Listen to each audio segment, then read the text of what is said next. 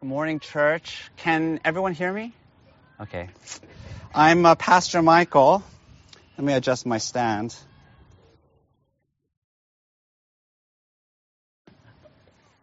We're doing a sermon series in the book of Deuteronomy.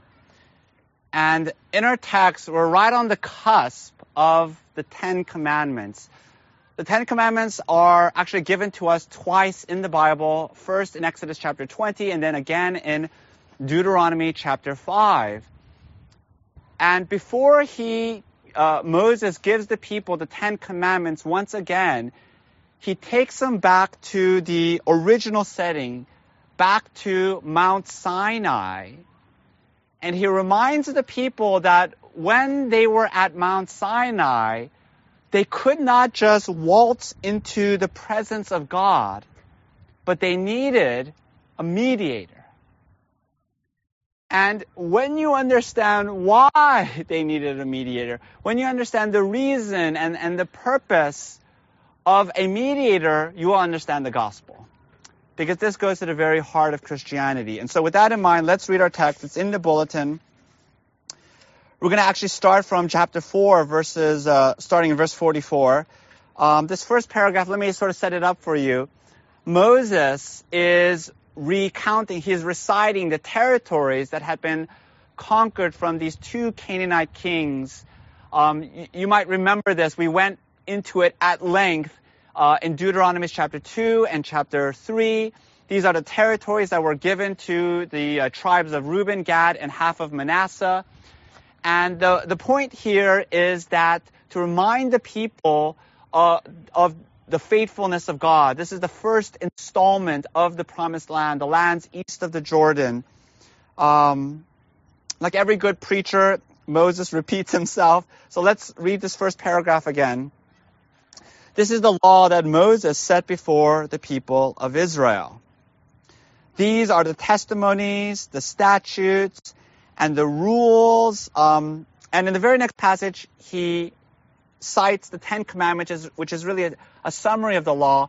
But the full length, all the nitty-gritty details of the law, we're going to dive into starting in Deuteronomy chapter 12 all the way through chapter 34. I really look forward to getting into that. But we're still in the lead up to it, which Moses spoke to the people of Israel when they came out of Egypt.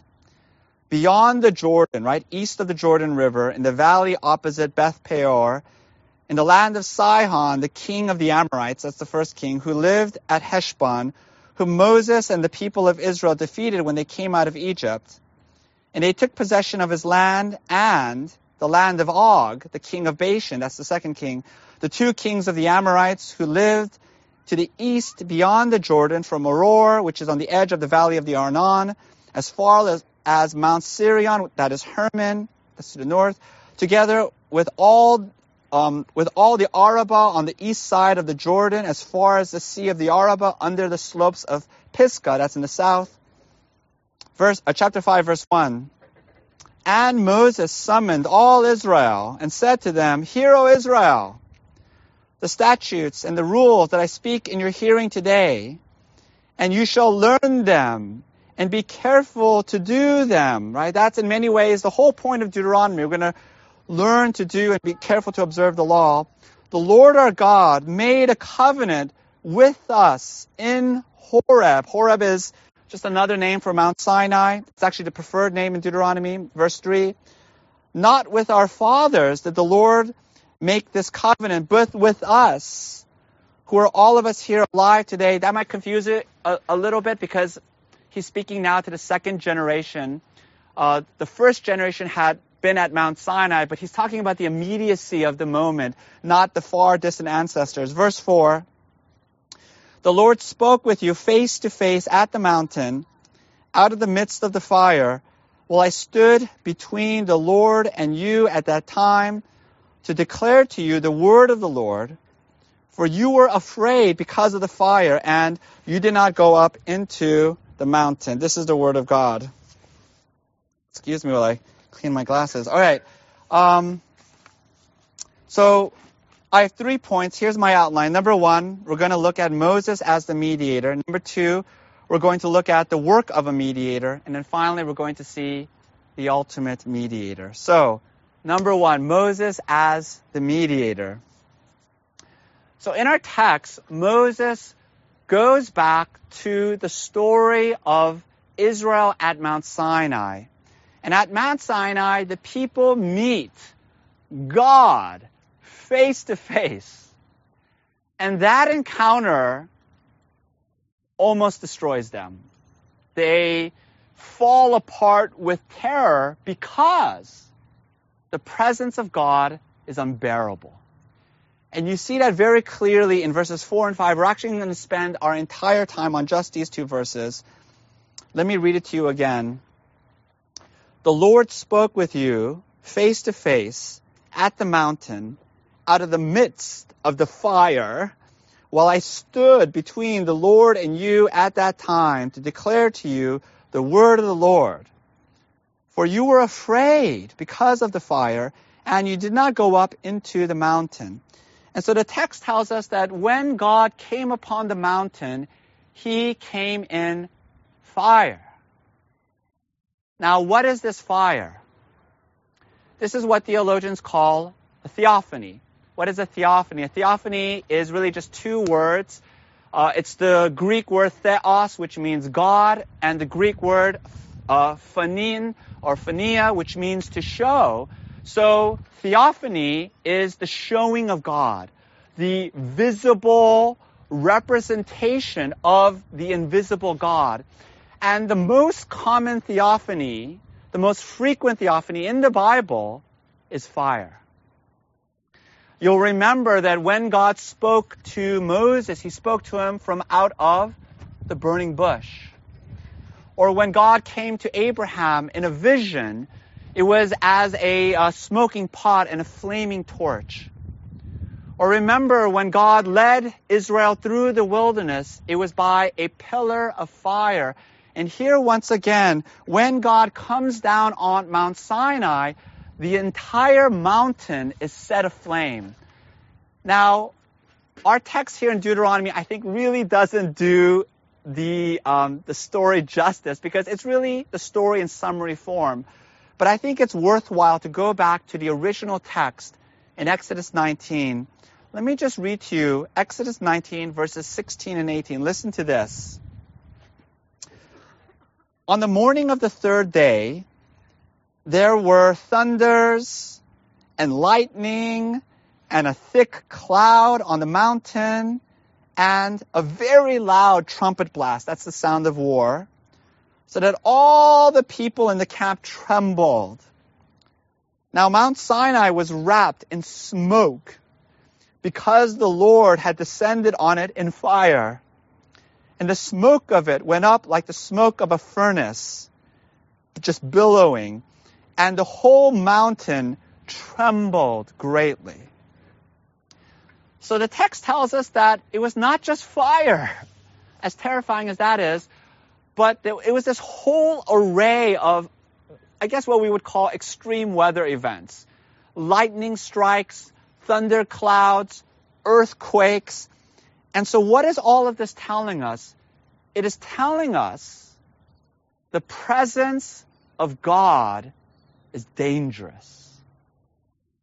And, you know, this is a little bit hard for us who live in cities all of our lives to appreciate these natural phenomenons. But, you know, imagine being out in a lightning storm, or imagine being enveloped in wildfire, right? Just try to picture it in your mind.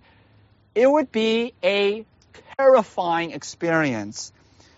But here on Mount Sinai, all of these phenomenons are stacked one on top of another. And they're all telling the people this unmistakable message. Your life is in danger. Do not come near. Why? Because a sinful people cannot bear the presence of a holy God. That's why. In Isaiah chapter 6, there's this passage where the prophet is taken up in a vision into the heavenly throne room of God. And He sees God in all of his splendor and majesty, and he sees the seraphim with their angelic wings crying out, "Holy, holy, holy is the Lord God Almighty." And the text tells us that Isaiah just crumbles. He collapses. This is one of the greatest prophets in all of the Bible. This is one of the most devoted, one of the holiest men in all of Israel.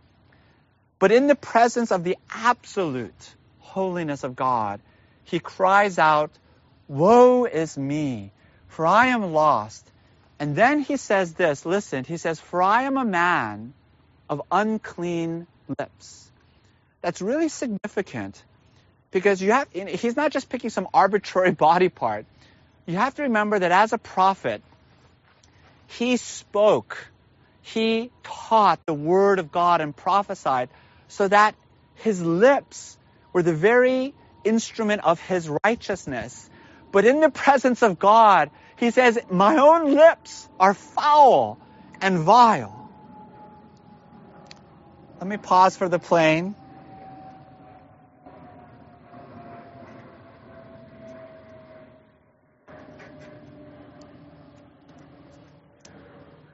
Or consider Revelation 6. Revelation 6 is a very vivid, poignant passage. And there it says that the kings of the earth are facing the day of judgment. And the text tells us that on that day, they will cry out to the rocks and they will cry out to the mountains, "Fall on us and hide us from the face of him who is seated on the throne." Do you hear what this text is saying? They would rather be crushed by rocks and boulders than face the perfect holiness of God. And so that's what was happening to the people at Mount Sinai. It felt like every molecule in their body was disintegrating. It felt like they were being ripped apart, atom by atom. And so the people respond, and let me read to you in Exodus chapter 20, verses 18 and 19. Listen to this. "Now when all the people saw the thunder and the flashes of lightning and the sound of the trumpet and the mountain smoking," because remember, the entire mountain is on fire, "the people were afraid and trembled, and they stood far off and said to Moses, 'You speak to us, and we will listen, but do not let God speak to us, lest we die.'" And so they call for Moses to stand between them and the Lord as the mediator. And that leads me to the second point, the work of a mediator. So what is a mediator? Now, this is a word we don't actually see in the Old Testament, although the concept is definitely there. But we do see it with some regularity in the New Testament. So, for example, a very well-known passage, 1 Timothy 2:5, "For there is one God, and there is one mediator between God and man, the man Christ Jesus." Now, the Greek word for mediator there, remember that the New Testament is written in Greek. The Greek word is mesites. Mesites is where we get the English prefix meso, which means middle, like, you know, Mesoamerica. Mesites literally means man in the middle. It's the person who stands between two parties who are in conflict. And so a mediator is a go-between. Right? He goes back and forth communicating with both sides, negotiating the peace. We see that in our text. In verse 5, Moses says, "I stood between the Lord and you." And so that's the role of a mediator. Moses stands in the middle between God and Israel. Now, let's do a bit of analysis here, right? And let's ask a very basic question, which is, why would you need a mediator in the first place? Because you only need a mediator when you are in conflict, right? You don't need a mediator when everything is fine. You know, if one day your spouse comes to you, or if one day your colleague or business partner says, listen, you and I, we need a mediator, that lets you know there's something very wrong with the relationship. And so the fact that Moses is the mediator tells us that there is something wrong with the relationship between God and man. And so let's break this down. And there are two parts to this, because remember, there are two parties in the conflict. There is, on the one side, God's quarrel, God's problem with us, with humanity. And then on the other side, there is humanity. There is our problem, our quarrel with God. So let's take them one at a time. First, God's problem with us. And God's problem with us is very simple. It's that we are sinners. In fact, the Bible says that God is angry with us because of our sin. And the best place to really understand this idea, this God's posture to sin, are the early chapters of Romans. Let me just read to you two verses to give you a flavor of this. Romans chapter 1, verse 18. Listen to this. For the wrath of God is revealed from heaven against all ungodliness and unrighteousness of men. And so the Apostle Paul tells us that God is angry because of our sin. God is angry. Now, modern people really don't like this. They hate this. We often picture God, he's up in heaven, he's stomping around, he's losing his temper, sort of in this peevish rage, because he has all of these fussy rules, you know. Don't look, don't touch, don't do this, don't do that. And he's rather neurotic about the rules. And when we break the rules, his anger, let me pause if you could bear with me for the plane.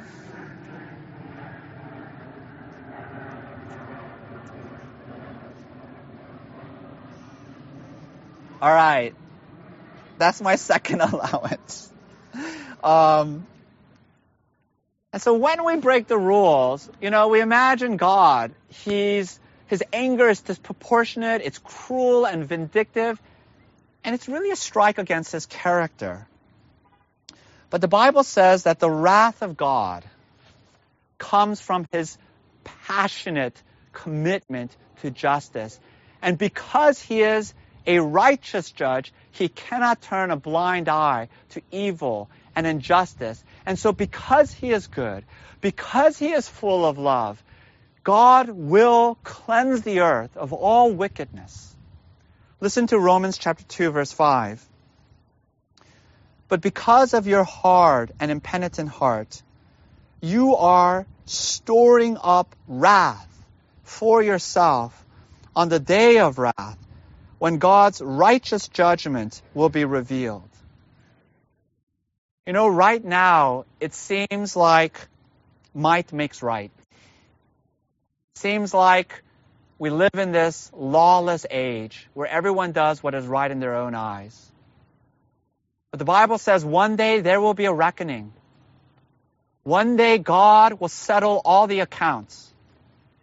And everything that is hidden, every reprehensible deed that was done in secret will be revealed in the light of day.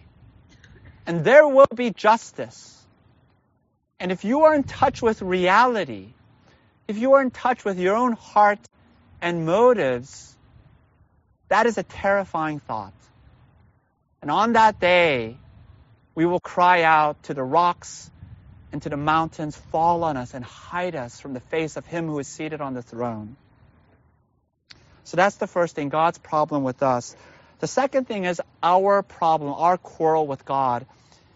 And for many people, this is a new idea. You know, a lot of people say, well, if God has a problem with me, that's his business, but I don't really have a problem with God.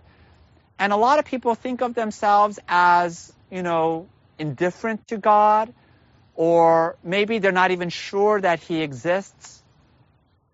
But when you become a Christian, you realize that what the Bible says is true, that you and I, we are enemies of God. Romans 8:9 says, the sinful mind is hostile to God. And the reason why we are unsure about God, the reason why we're cold and indifferent to God, is because ultimately we're angry with Him. We don't trust Him.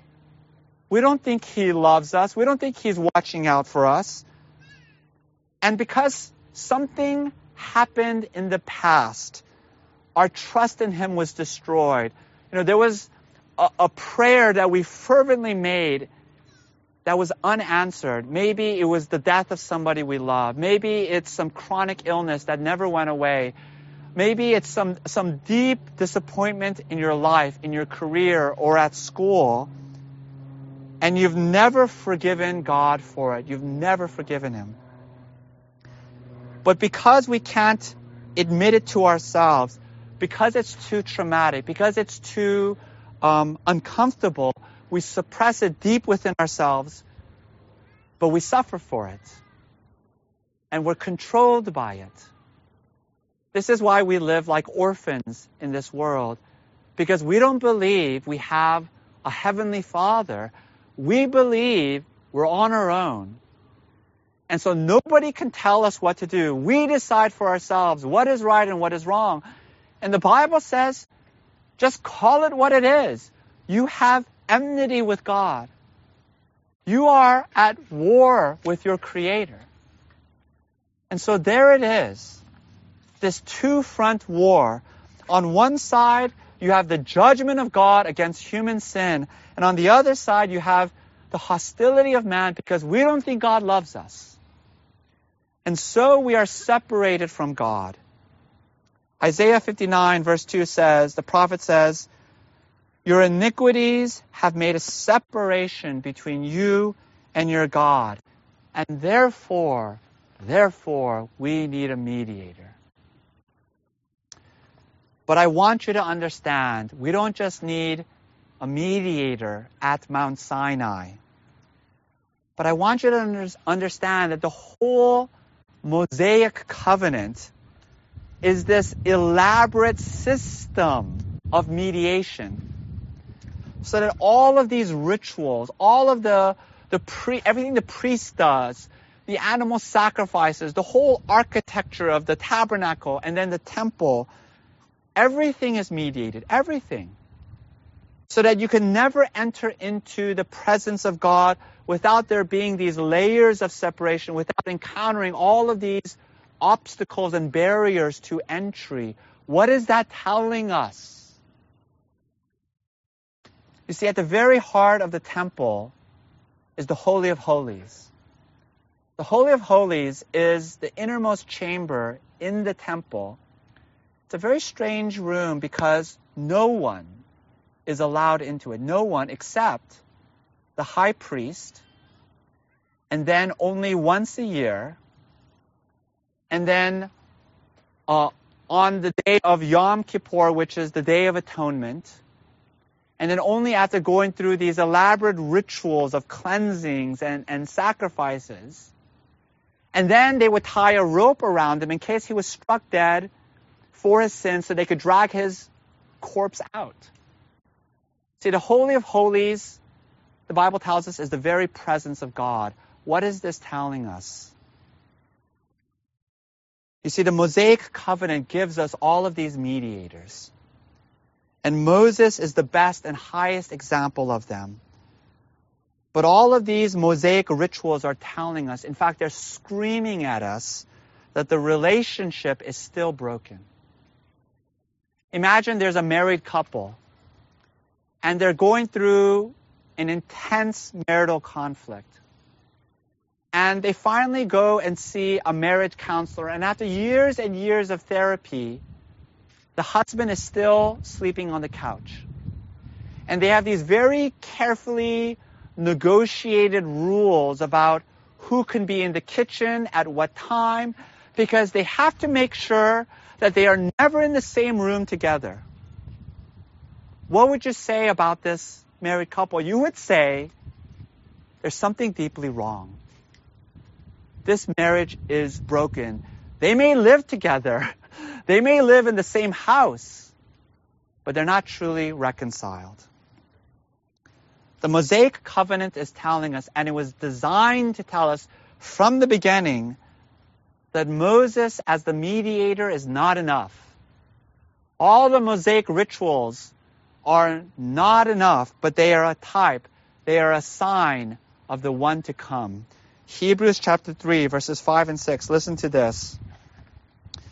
Jesus is worthy of greater honor than Moses. This would have been astonishing to the Jewish people because Moses is the greatest leader par excellence.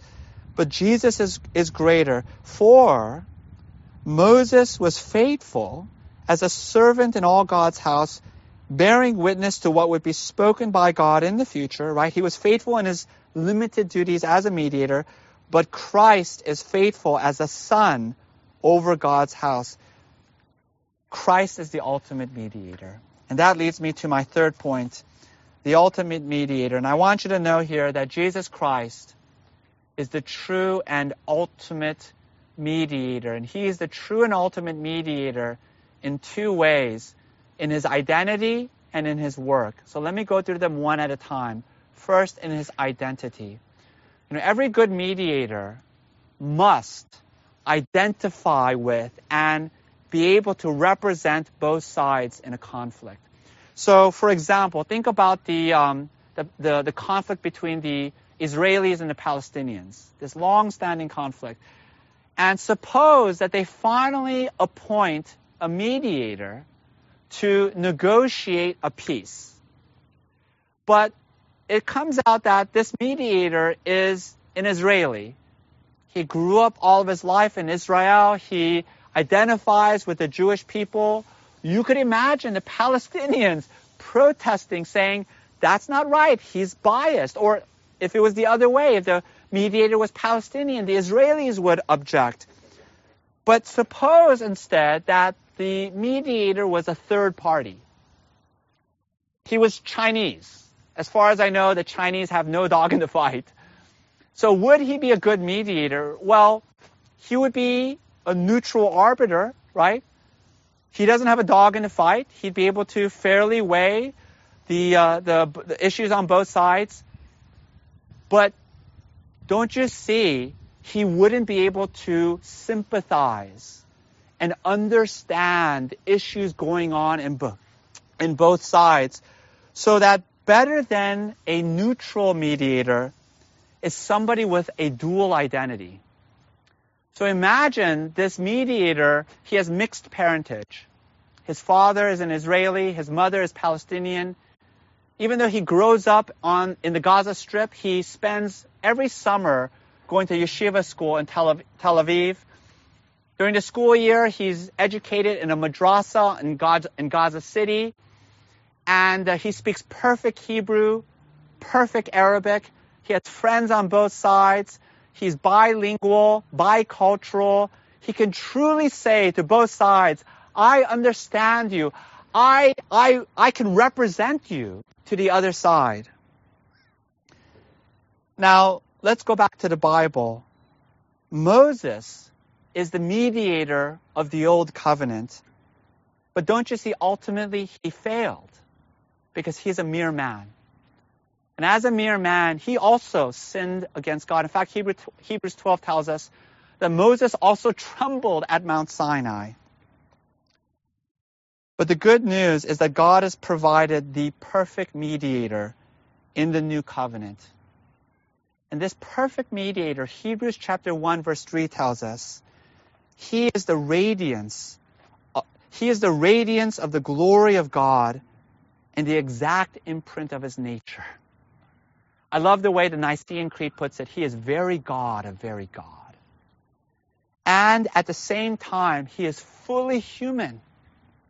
Galatians 4:4 says, but when the fullness of time had come, God sent forth his son, born of a woman, born under the law, to redeem those who are under the law. You see, Jesus Christ is the only God-man who is fully divine so that he could represent God to us, and who is fully human so that he could sympathize with us. Hebrews chapter 4, verse 15, listen to this. We do not have a high priest who is unable to sympathize with our weaknesses, but one who in every respect has been tempted as we are, yet without sin. This is the reason for the incarnation. You see, God had to come in human flesh. The mediator had to have a dual identity. Let me pause the third time for this plane. I guess people are traveling a lot more these days. Let me wait.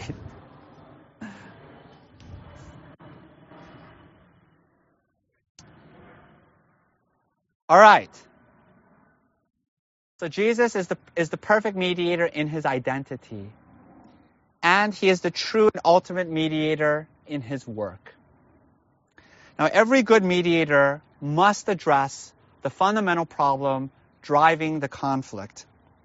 The fundamental problem for God is the wickedness of human sin. The fundamental problem for humanity, we don't think God loves us. If Jesus is the one true mediator, he must address both problems. It's not enough to address only one of the problems. He has to address both problems, and then there will be peace. How does he address both problems? Don't you understand? He does it by going to the cross. Because on the cross, Jesus makes atonement for sin. Hebrews 9:12, listen to this. He entered once for all into the holy places, not by means of the blood of goats and calves, but by means of his own blood, thus securing an eternal redemption. You see, on the cross, Christ paid for our sins, and at the same time, on the cross, Jesus shows us the love of God. Romans 5:8, God shows his love for us in that while we were still sinners, Christ died for us. See, on the cross, Jesus says, this is how much I love you. And then he stretched out his arms and they nailed him to a cross. Do you understand the absolute brilliance of the cross? Because simultaneously, in one act, Jesus makes the peace. He satisfies the wrath and the judgment of God through his substitutionary death. And he demonstrates the love and the mercy of God by laying down his life for us.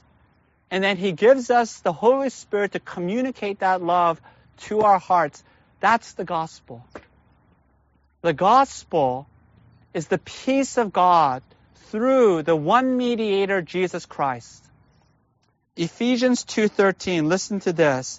But now in Christ Jesus, you who were once far off.